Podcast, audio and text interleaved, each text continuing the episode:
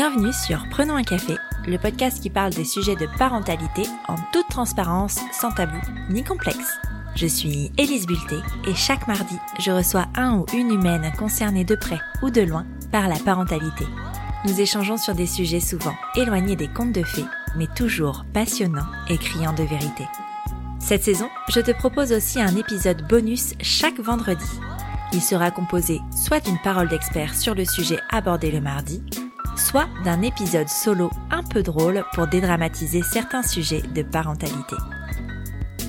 C'est parti pour un nouvel épisode et pas des moindres. Cette semaine, nous allons parler stérilisation définitive chez la femme, plus communément appelée ligature des trompes.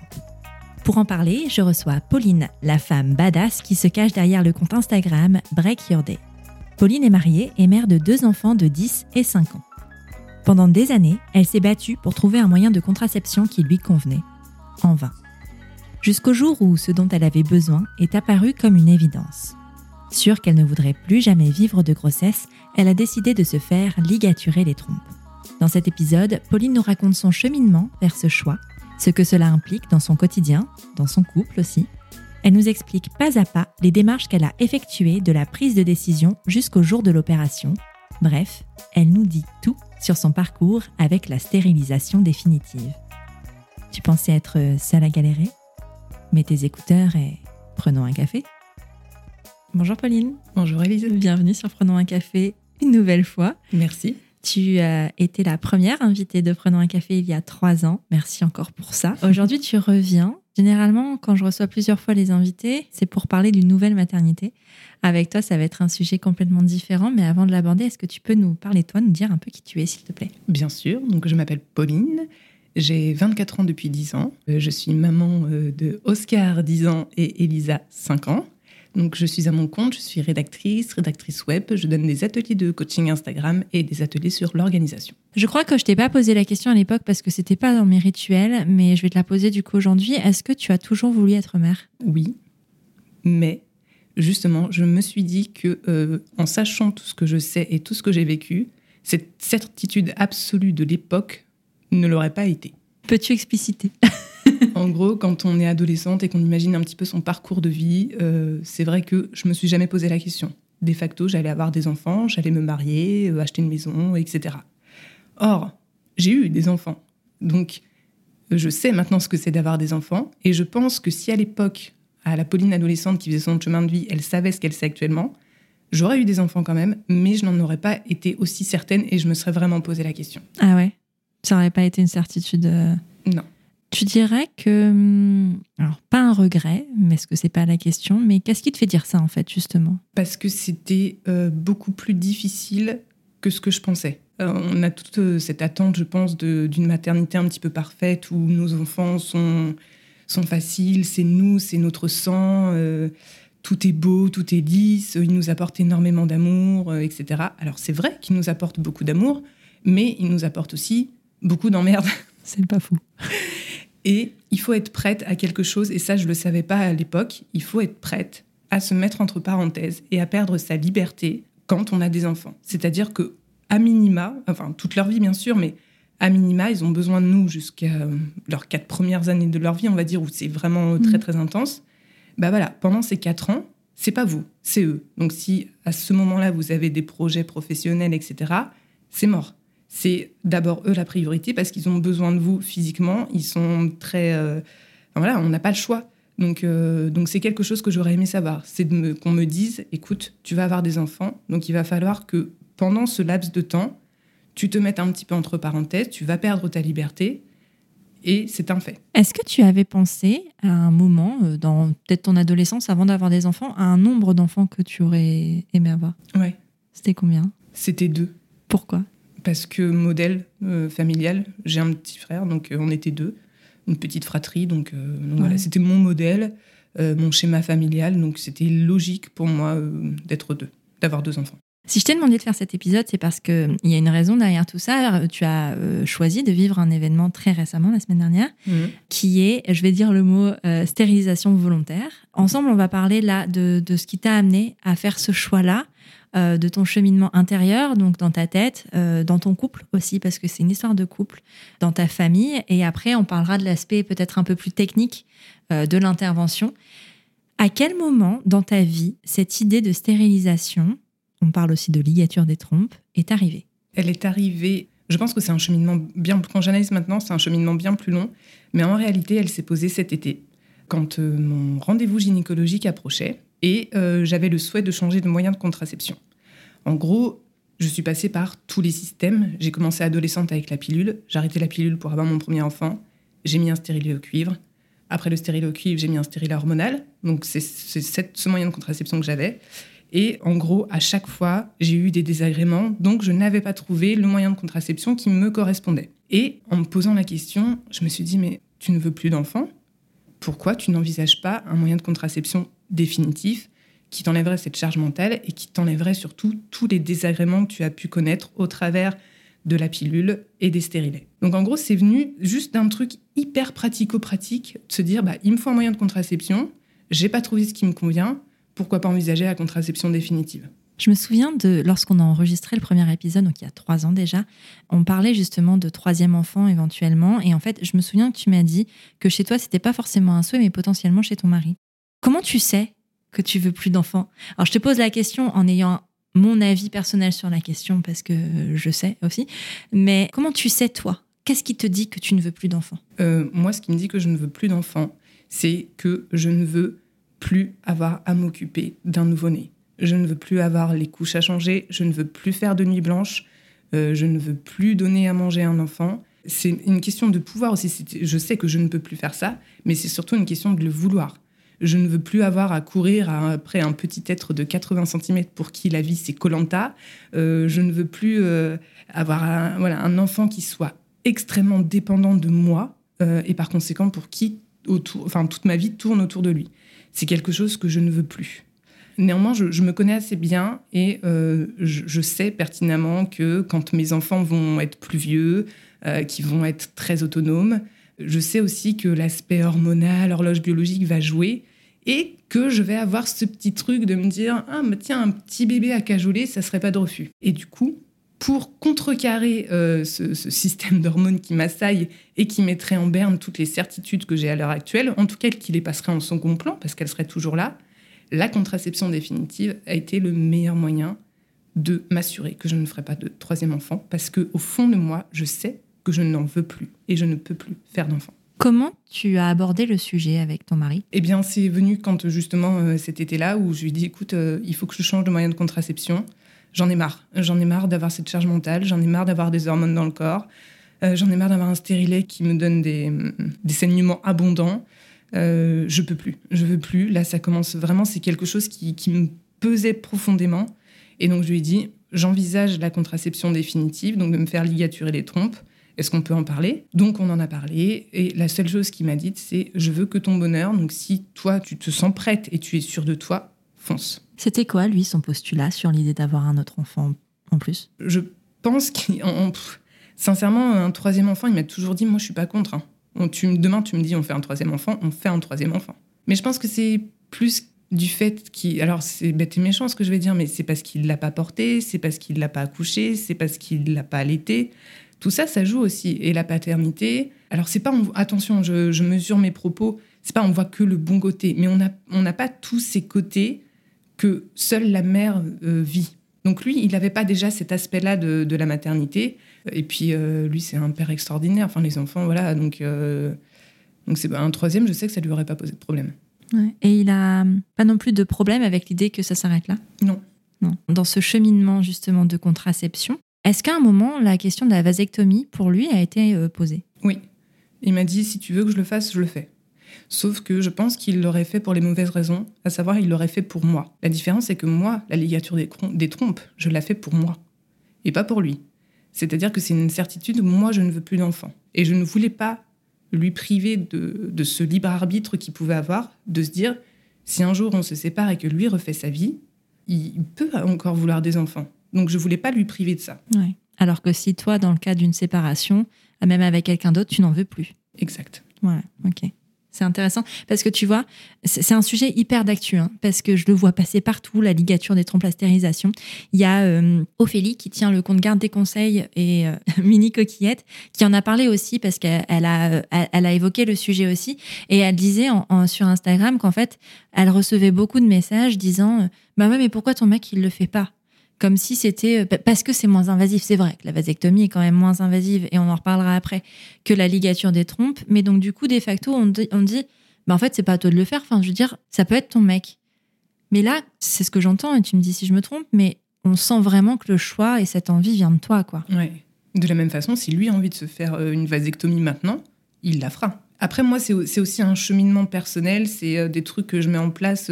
Ça s'inscrit vraiment dans dans l'évolution que j'ai euh, par rapport à ma féminité et à mon rôle de femme, c'était vraiment quelque chose que j'avais besoin de faire.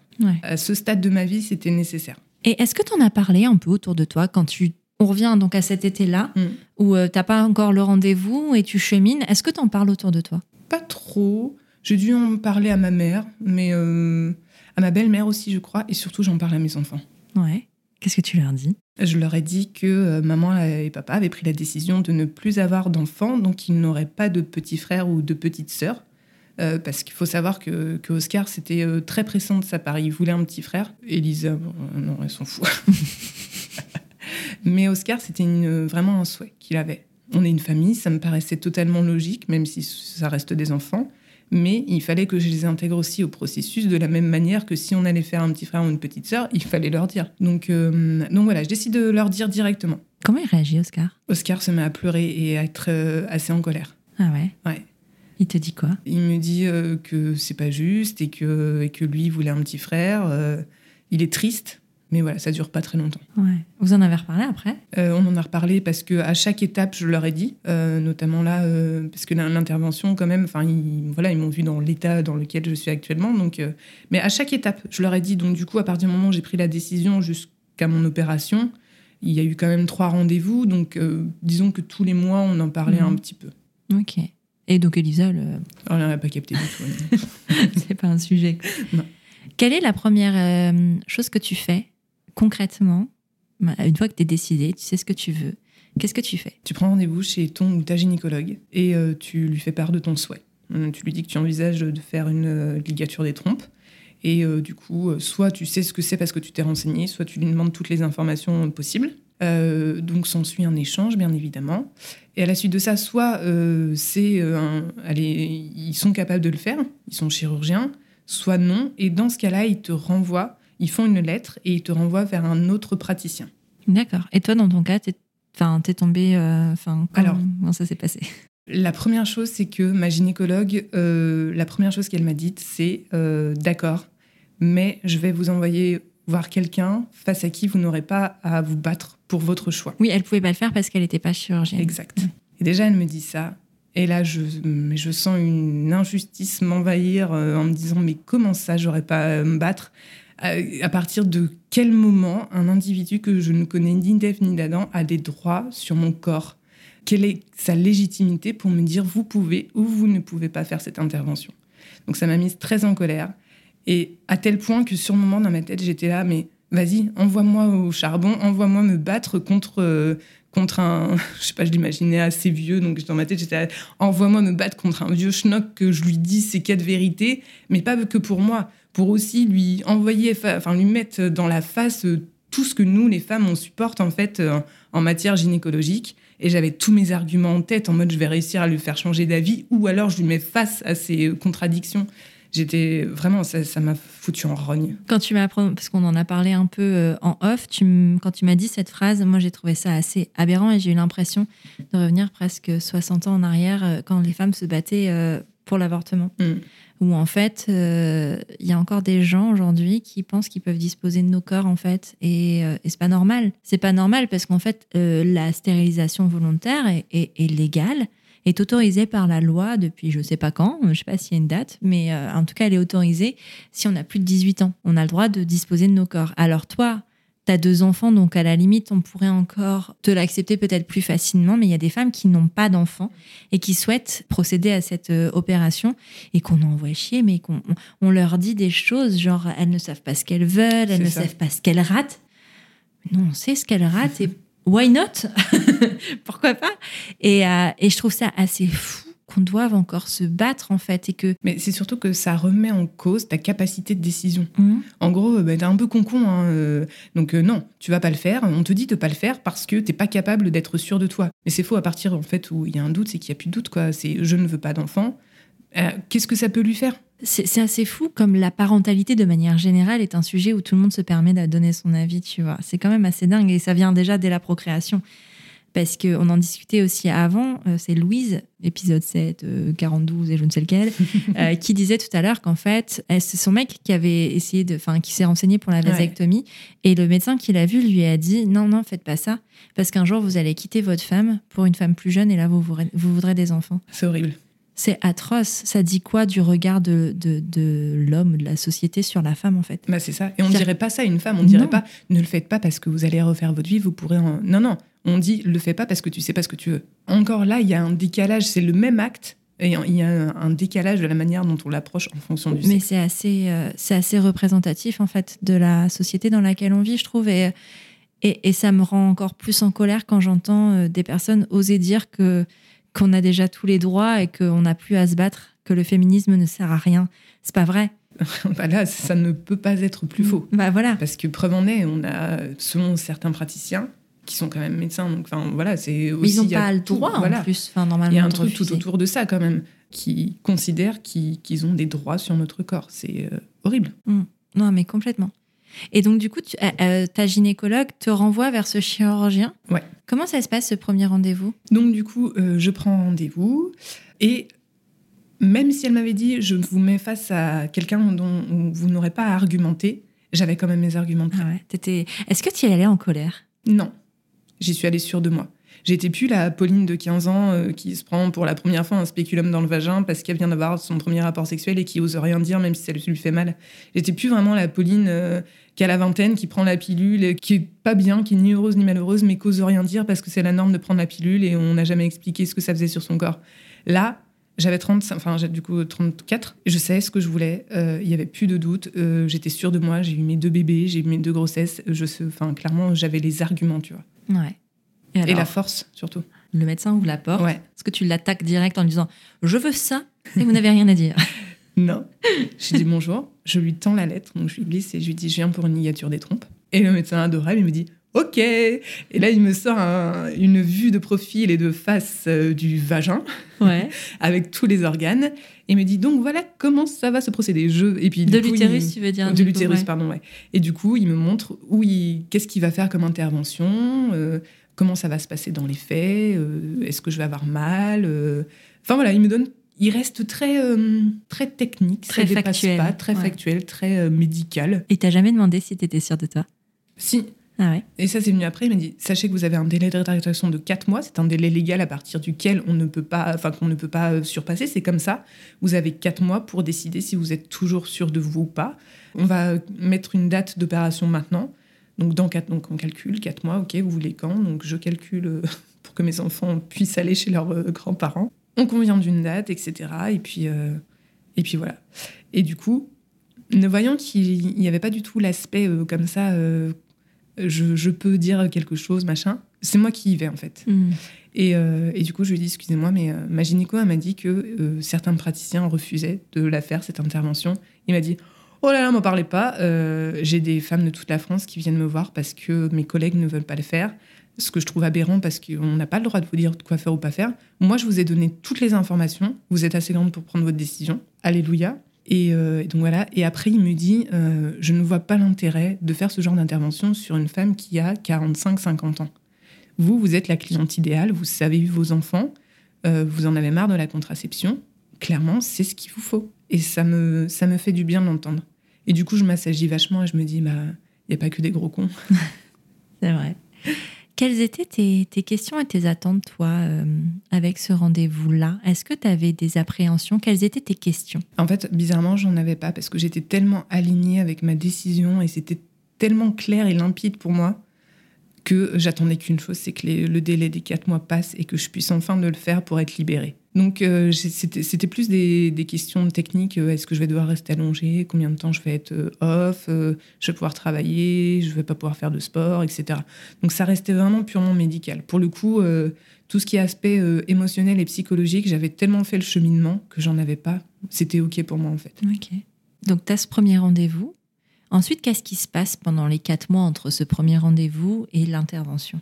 Il se passe rien, sauf le rendez-vous avec l'anesthésiste. Donc pendant quatre mois, c'est vraiment. Alors, euh, je pense que si on n'est pas trop, euh, si on a vraiment un doute, on peut se questionner, etc. Moi, pendant quatre mois, j'y ai pas pensé une Ah ouais seule seconde. Donc, euh, c'était pas un sujet du tout, du tout. Avant l'intervention, du coup, tu étais sous contraception? Stérile hormonal. Ok. Donc, t'as pas eu cette angoisse euh, Parce qu'il te l'enlève du coup au moment de l'intervention Bah ouais. Il m'a dit, je vais pas, vous n'allez pas le faire emmener maintenant parce que qu'est-ce que vous allez faire du- de maintenant jusqu'à l'intervention Oui. C'est un peu dommage de se faire souffrir pour, euh, Exactement. pour ça, quoi. Mais parce que c'est vrai que ça peut être une vraie question, tu vois, cette peur de. Est-ce que tu as eu peur de tomber enceinte entre le moment du rendez-vous et euh, l'intervention? Maintenant, du coup, c'était mon moyen de contraception depuis Mm. euh, un an, donc euh, Ouais, tu savais que, que c'était fiable, quoi. Ouais. Le jour de l'intervention arrive, comment tu organises ça? Parce qu'en termes vraiment purement euh, organisationnels, parce que on te dit, d'ailleurs, on n'en a pas parlé, comment on te parle de l'opération? Qu'est-ce qu'on te dit par rapport au côté invasif et à, tout ce qui a? Alors, en gros, euh, il m'explique que ça va, ça va se faire par célioscopie. Donc, pour ceux qui l'ignorent, ça consiste à mettre du gaz et à faire gonfler le ventre pour avoir les organes dégagés. Et après, il fait deux petites incisions au niveau euh, des ovaires. Et il va sectionner les trompes. Donc, les trompes, c'est le petit pont euh, qu'utilisent les spermatozoïdes pour aller féconder l'ovule.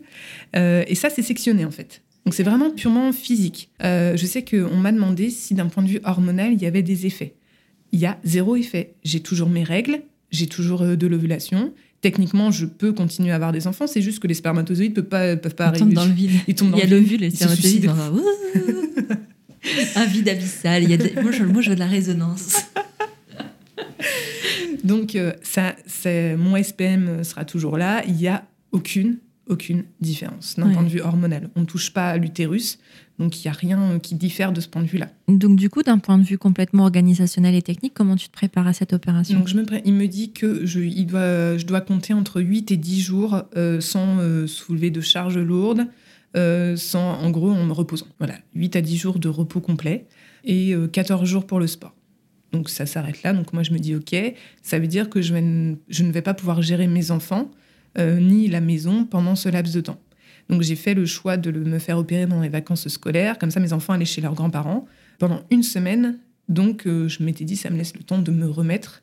Sauf que je me suis pas remise aussi vite que, que je l'espérais, puisqu'aujourd'hui, je suis à J plus 7 de l'opération. Et c'est pas la patate, quoi. Mm. Donc, euh, donc voilà, euh, c'est encore très douloureux quand, euh, quand je me lève, quand je bouge, quand je me couche. euh, voilà, c'est Ouais. pas facile, mais, euh, mais ça vaut le coup. Tu spoil tout, genre, allez, merci, bisous, au revoir. ok. Le jour J arrive. Ouais. Comment ça se passe? Enfin, Qu'est-ce que tu dois faire? C'est quoi je, c'est- bah, dois rien faire, euh, je dois me doucher normalement. Euh, mon mari euh, me dépose à l'hôpital, donc à cause du Covid, euh, il ne m'accompagne pas, c'est-à-dire qu'il me dépose sur le parking. J'arrive, la veille on m'a appelé pour me dire vous allez directement à l'étage, ok. Euh, Il y a très peu de personnel dans l'hôpital, euh, clairement on n'est pas forcément écouté. Mais ça c'est pas dû à l'opération, c'est dû au- juste à la crise sanitaire. Donc, euh, donc je, je sais pas si ça sera la même chose dans trois mois, Mhm. donc euh, bon c'est peut-être pas à prendre en considération. Mais voilà, toujours est-il que je me sens un peu seule au monde. Mais encore une fois, je suis pas stressée. Tu te sens au bon endroit? Ouais, il n'y a pas de problème en fait. Ouais. Euh, donc bon, bah voilà. Je, je Tu dois être à jeun Question Ouais. technique, hein, mais. euh, À jeun depuis minuit la veille et liquide jusqu'à 6 heures, sachant que j'étais Ok. attendue à 8 heures. Donc, euh, donc voilà, on me prépare, un infirmier va me voir et il me dit bah, Je vous descends donc du coup à 8h30, soyez prête, enfilez euh, votre tenue de soirée. donc la tenue de soirée étant une liquette avec le l'air. On adore les liquettes. Et donc je m'installe, il me descend. Chaque personnel que je croise et qui va s'occuper, même ne serait-ce que 10 secondes pour bouger le lit, me demande si je suis toujours OK pour faire l'opération. Me demande mon nom, mon prénom, mon âge. Et vous venez bien pour une stérilisation volontaire? Oui. Vous êtes toujours OK? Oui. Donc ça, c'est-à-dire que à J moins une minute de l'opération, on m'a redemandé si j'étais toujours OK.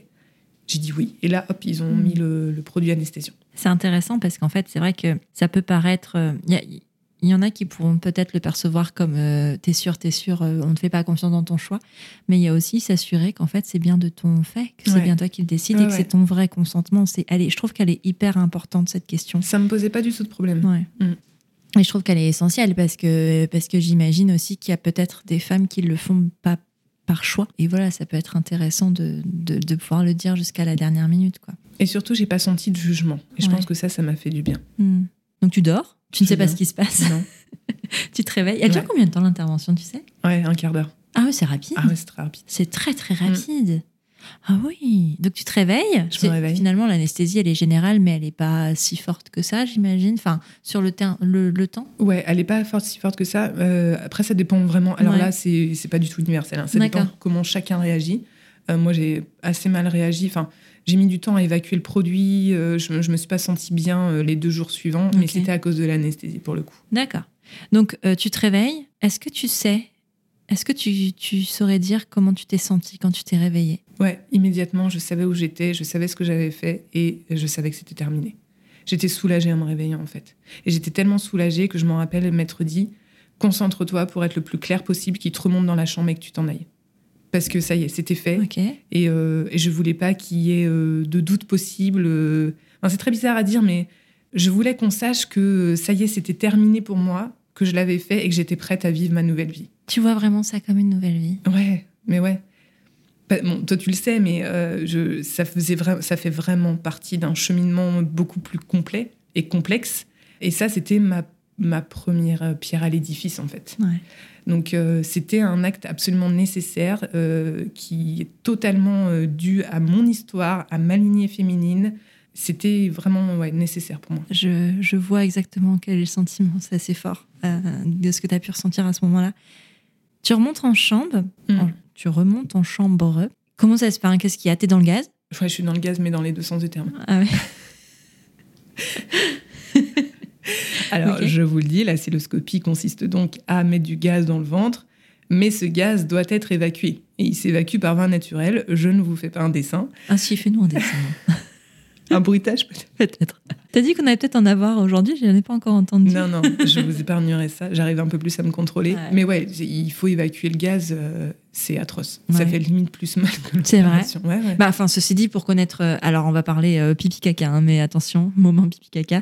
Pour connaître les ballonnements et la constipation et euh, tout le gaz qui est justement engendré dans le ventre, ça fait extrêmement mal. Bah, ça remontait dans mes épaules. C'est horrible. C'est atroce. C'est atroce. Et en fait, il y a que vraiment l'expulsion du gaz qui Mm. te soulage. ça. Donc en fait, il y a que quand tu pètes que tu te sens bien. Et limite, t'as presque des sensations limite orgasmiques quand tu pètes. parce que t'es là, ah oui, enfin, ça sort, ça. quoi. Mais euh, du coup, ça sent- c'est pas odorant, hein, puisque c'est le gaz de l'intervention que tu dois évacuer. Sauf que bah, tu as le bide un peu en vrac, et, euh, donc du coup, pour contracter, c'est extrêmement douloureux. Donc en fait, tout le processus de guérison, vraiment, il est, il est assez douloureux. J'ai le ventre encore pas mal gonflé, j'ai un bel hématome qui s'est formé. Euh, les cicatrices vont pas être visibles, je me fais absolument pas de soucis là-dessus. J'ai pas de soins à faire dessus non plus. Euh, elles sont collées, c'est-à-dire j'ai même pas de fil. hein. Donc, euh, donc non, le post-op, clairement, je n'ai rien à faire. Ouais, c'est une, ils appellent ça une opération non invasive, je crois, ça s'appelle. Mm. Donc c'est plutôt chouette. Tu peux rentrer chez toi à partir de quand? 15 heures le jour même, c'est en ambulatoire. Ok. Et quels sont les examens en fait pour qu'ils t'autorisent à rentrer chez toi Est-ce qu'ils regardent euh, Rien du tout. Ils regardent rien du tout? En gros, ils m'ont dit ça va? Je dis ça va. Ils m'ont dit d'accord, vous pouvez sortir 15 ah ouais. Ils ont pas regardé du tout les plaies ou Non. quoi que ce soit? Donc euh, voilà, mon, mon prochain rendez-vous, c'est dans un mois. Pour vérifier que Mm. tout va bien. Donc avec le gynécologue qui t'a opéré, c'est ça? Exact. Ouais, ok. Donc le contrôle post-op. Tu rentres chez toi, t'as pas d'enfant, Non. c'est la belle vie. non mais comment tu te sens en vrai euh, sur ces jours post-op? Je me sens chanceuse, chanceuse pardon, de, d'avoir pu le faire. Euh, je me sens libérée, euh, je me sens ballonnée. Mais je me dis, euh, ça y est, c'est fait, tu peux passer à autre chose. Sauf que moi, en réalité, étant donné ma nature, j'ai beaucoup de mal à rester, à ne rien faire. Et je sais que ça me pèse sur le moral. Donc euh, là, ça fait huit jours et euh, j'en ai marre. Là, il faut que je puisse de nouveau bouger normalement, mais le fait est que c'est pas le cas. Je peux, je peux- pouvais pas bosser euh, parce que j'étais très fatiguée. L'anesthésie, quand même, ça, enfin, ça, voilà, ça, ça fout un coup. Donc très fatiguée. Le soir à 20 h je tombe de fatigue. Ah bah, je fais des nuits de bébé par contre. hein, mais, Non, tu fais pas des nuits de bébé. ouais, non, Tu sais que non. Allez, Sinon, t'aurais pas fait ça. je fais des nuits d'adultes sans enfants. Merci. Non, mais vraiment, il faut qu'on change cette expression. Ouais, c'est très étrange. D'où ça vient ce truc-là Je pense que c'est pour euh, maintenir l'espèce. Sinon, personne ferait des enfants. Donc, tu dors comme un adulte sans enfant. C'est ça. sans souci. Je dors comme un adulte sans, souci. Et tout va bien. euh, mon cher et tendre s'occupe de moi. Il me prépare à manger, il me porte, il me douche parce que les trois premiers jours, on peut pas se baisser. Ah ouais. Clairement, c'est impossible. Donc, euh, donc je reste euh, comme ça, allongée ou debout. Et c'est lui qui me déshabille, qui me lave, euh, qui m'apporte mon repas, tout ça. Donc, beaucoup de chance. Tu en as parlé sur les réseaux sociaux de ton choix de la ligature des trompes. Qu'est-ce qui est le plus revenu quand on a parlé? Ce qui est le plus revenu, on m'a- c'était beaucoup la- l'aspect pratique. Ah ouais? Mm. Du genre? Du genre, comment ça se passe? Mm. Qu'est-ce qui se passe après? Ce qui est revenu en, en revanche aussi beaucoup, et c'est le deuxième aspect, c'est la- par rapport dans le couple. La- cette prise de décision, parce qu'elle reste personnelle, mais elle reste commune aussi, et c'est là tout le paradoxe de- d'une stérilisation volontaire, c'est que c'est un choix qui nous appartient, mais qu'il faut pas oublier que c'est aussi un choix qu'on fait à l'intérieur du couple. Si mon mari m'avait dit, euh, écoute, je, je veux pas, et attention, s'il avait des, des arguments valables, mais euh, s'il m'avait dit, je veux pas pour telle ou telle raison, et que ces raisons me touchaient, bah j'y aurais réfléchi. Moi, j'aurais essayé de l'influencer, mais, euh, mais c'est une décision qui se prend aussi de manière commune. Il faut être sûr que l'autre ne veut plus d'enfants et que ça ne lui pose pas de problème de plus avoir d'enfants. Tout comme quand tu es un, un- un jeune couple sans enfant et, euh, et qu'il y en a un qui désire un enfant et pas l'autre, en Mhm. fait. C'est euh, à quel moment euh, tu décides de franchir le pas ou pas? Qui des deux fait le sacrifice, entre guillemets, finalement? Parce que C'est c'est ça. ça. Et ça, c'est pas Est-ce des que- questions que, que t'as- Tu te dis toujours, euh, bon, quand est-ce qu'on décide de faire un enfant? J'en parle, euh, mon désir d'enfant. Mais tu te poses jamais la question de quand ça s'arrête. Quand est-ce que je parle à, à mon plus un du fait que c'est fini, je veux plus d'enfants et qu'on va peut-être prendre des actions euh, concrètes pour faire face à ça? Et puis quand on est tous les deux d'accord, en fait, c'est une chose quand ça Mhm. se passe bien, mais si c'est pas le cas, Ouais. c'est ça le problème. Tu Et bah, c'est là justement où le bas blesse. Et attention, je tiens à le dire ici, à aucun moment on a demandé l'autorisation de mon mari. C'est très important. C'est un choix qui vous est tout personnel. Oui, il est, il est même pas venu en rendez-vous, ça le concerne finalement pas, mais comme de toute façon sur la vasectomie, je ne pense pas que les épouses soient Ouais, euh, non plus. consultées non plus. non mais parce que euh, ça paraît logique qu'on demande à, ton mari parce que t'es une femme, mais alors en fait euh, personne va se dire ouais t'as demandé à ta femme euh, si t'es un mec quoi. Je sais pas si t'as eu le temps de regarder ou quoi, mais j'ai vu que t'avais lancé une boîte à questions tout à l'heure sur Instagram. Est-ce que, enfin si t'as des retours à l'occasion, on peut aussi répondre aux, aux questions là. Alors, je veux tout savoir. Bon bah ça c'est bon. Y a-t-il un dérèglement de cycle après? Pas du tout. Comme je l'ai dit, ça n'intervient en aucun cas sur les hormones, donc on a ces règles tout à fait normalement. Ça a mis longtemps avant de pouvoir mettre une date d'intervention. Alors, vu qu'il y a le délai des 4 mois, on regarde directement pour la mettre au bout de 4 mois pile poil. Ah ouais. Donc du coup, mm, techniquement, non, j'ai pas eu à attendre un délai supplémentaire pour trouver une date. Est-ce que le généraliste peut faire ce premier rendez-vous? Très bonne question. Je pense que le généraliste peut faire la lettre vers un chirurgien obstétrique. Ah oui, ça, je pense que oui. Par contre, je ne pense pas que ça compte comme le premier rendez-vous. Tu vois, comme toi, quand tu es allé voir ta gynécologue qui te suivait Mm. habituellement, c'est pas ce rendez-vous-là, en lui disant je veux faire une stérilisation, euh, c'est pas ce rendez-vous-là qui a compté dans le délai des quatre mois. Bah, parce que du coup, si c'est ça. Je pense que ça dépend. Moi, il m'a mis, j'étais tellement sûre de moi qu'il m'a mis le délai des 4 mois à partir de ma gynécologue. Et pas de Eh son ben, c'est- rendez-vous ah, bah, c'est parce qu'il y a un courrier écrit, alors, dans ce cas-là. Il y a un courrier. S'il y a un écrit. courrier écrit, c'est peut-être ça Mm. qui. Ouais. Mais après, de toute façon, les médecins généralistes sont habilités, a priori. Ils, ils prescrivent la pilule. hein. Donc, euh, ils, peuvent, euh, Ouais. ils peuvent faire euh, ce genre de courrier, je pense. Sans jugement, comment s'est prise la décision dans ton couple? Pourquoi pas une vasectomie? Ah, Ça, du coup, je l'ai dit en Ouais. avance, c'est parce que c'était ma décision et je voulais le faire indépendamment de mon mari. Euh, le coût, ah, j'ai payé 350 euros pour le chirurgien obstétrique en dépassement de frais d'honoraires et 150 euros pour l'anesthésiste. Et je ne sais pas combien la mutuelle va me rembourser. Mais c'était en c'est une clinique ou c'est un hôpital public? La Louvière, c'est une clinique, je crois. Je ne sais pas. Euh, c'est- là où il faisait le, où il opérait, donc Ouais. euh, ça Oui, dépend du chirurgien en fait. Parce que peut-être que ça diffère en fait. Euh, Mm. les, les prix en clinique et en hôpital Alors, public sont pas les Pour mêmes. le coup, c'est pas. Tu, euh, tu vois, j'irais plus, c'est que c'est le praticien.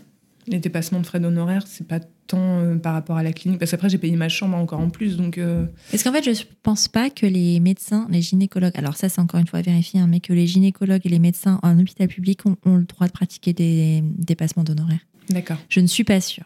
Je n'ai pas l'impression. Alors qu'en clinique, si, parce que c'est privé. Mon mari n'est pas chaud.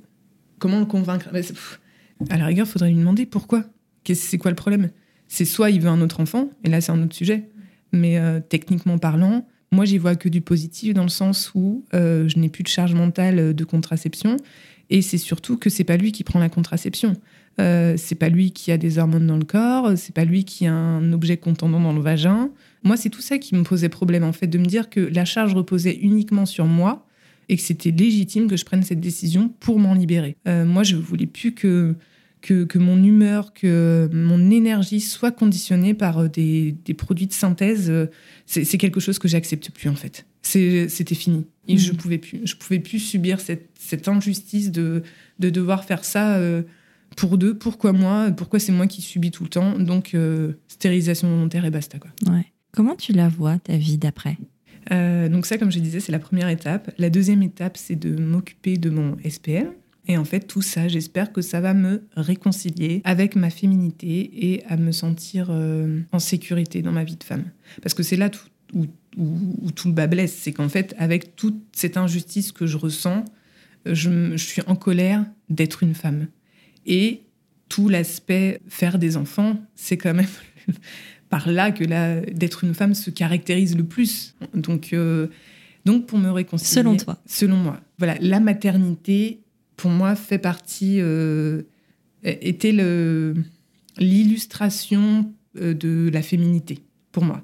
Donc en stoppant ça et en me disant je ne peux plus avoir d'enfants, eh bah, je me réconcilie un petit peu avec ma féminité et je ne suis plus une, potentiellement une maman. Désormais, je deviens Pauline, de manière pleine et entière.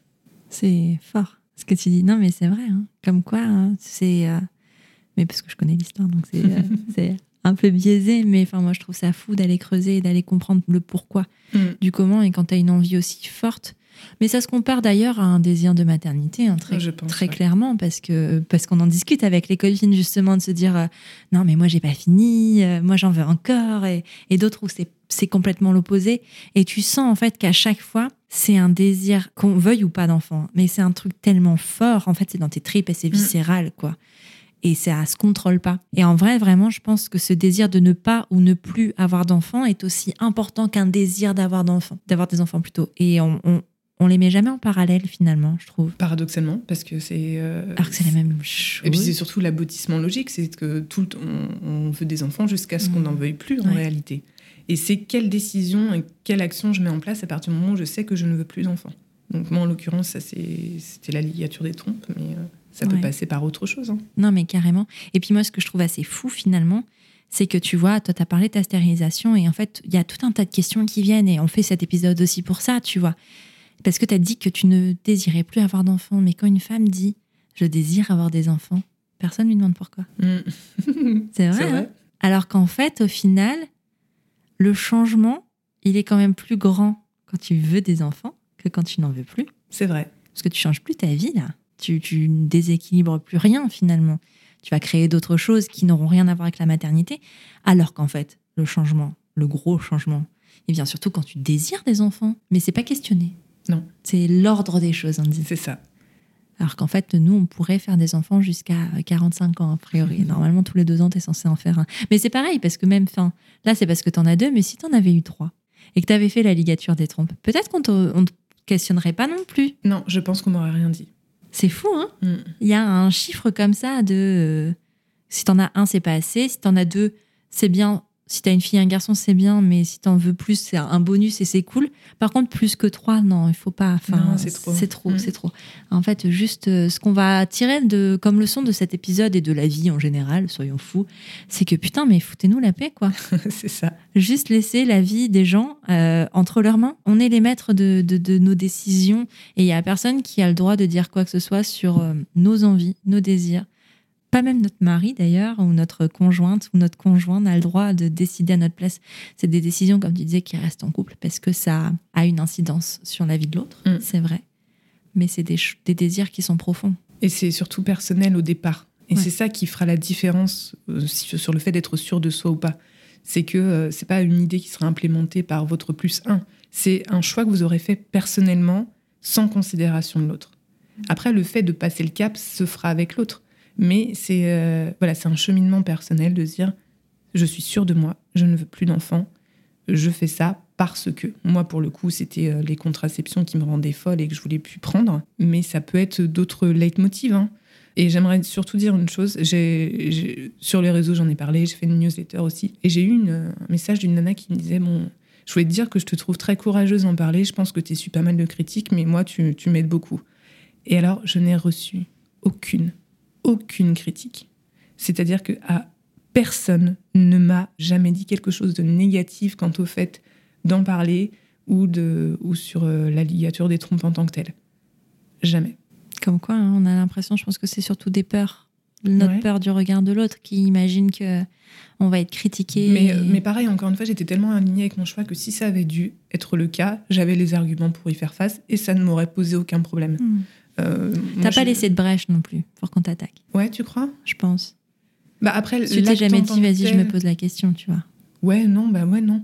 Parce que pourquoi on m'aurait attaqué? Parce qu'on peut être contre. Mhm. Euh, bah, comme on peut être contre, euh, contre les moyens de contraception, contre l'IVG, etc. bon.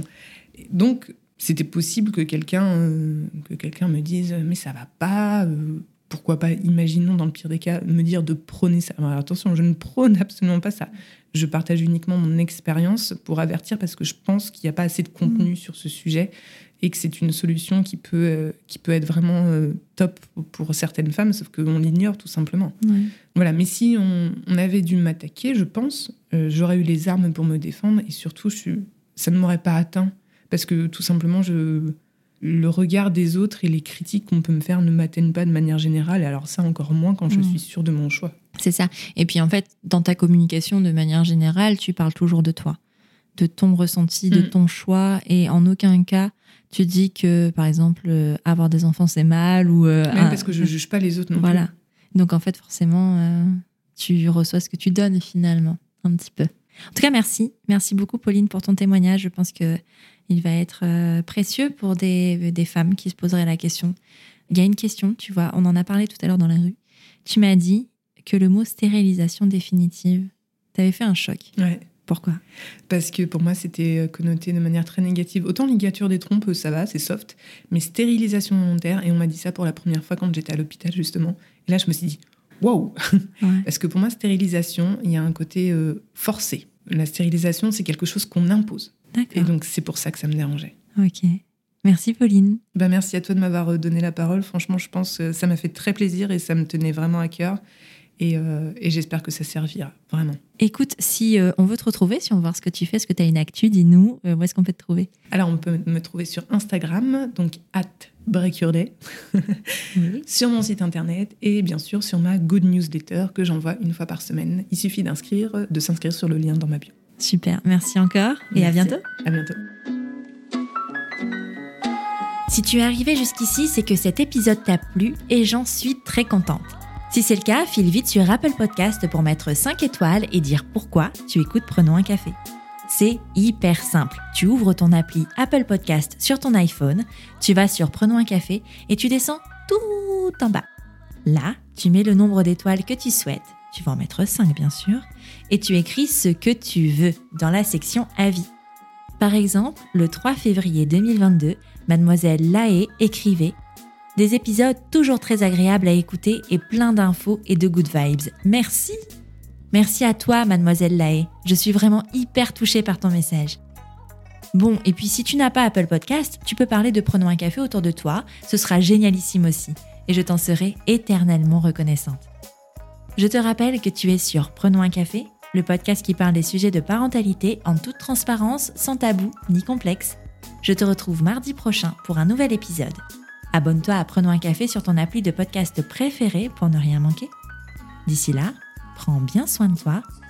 Autour d'un café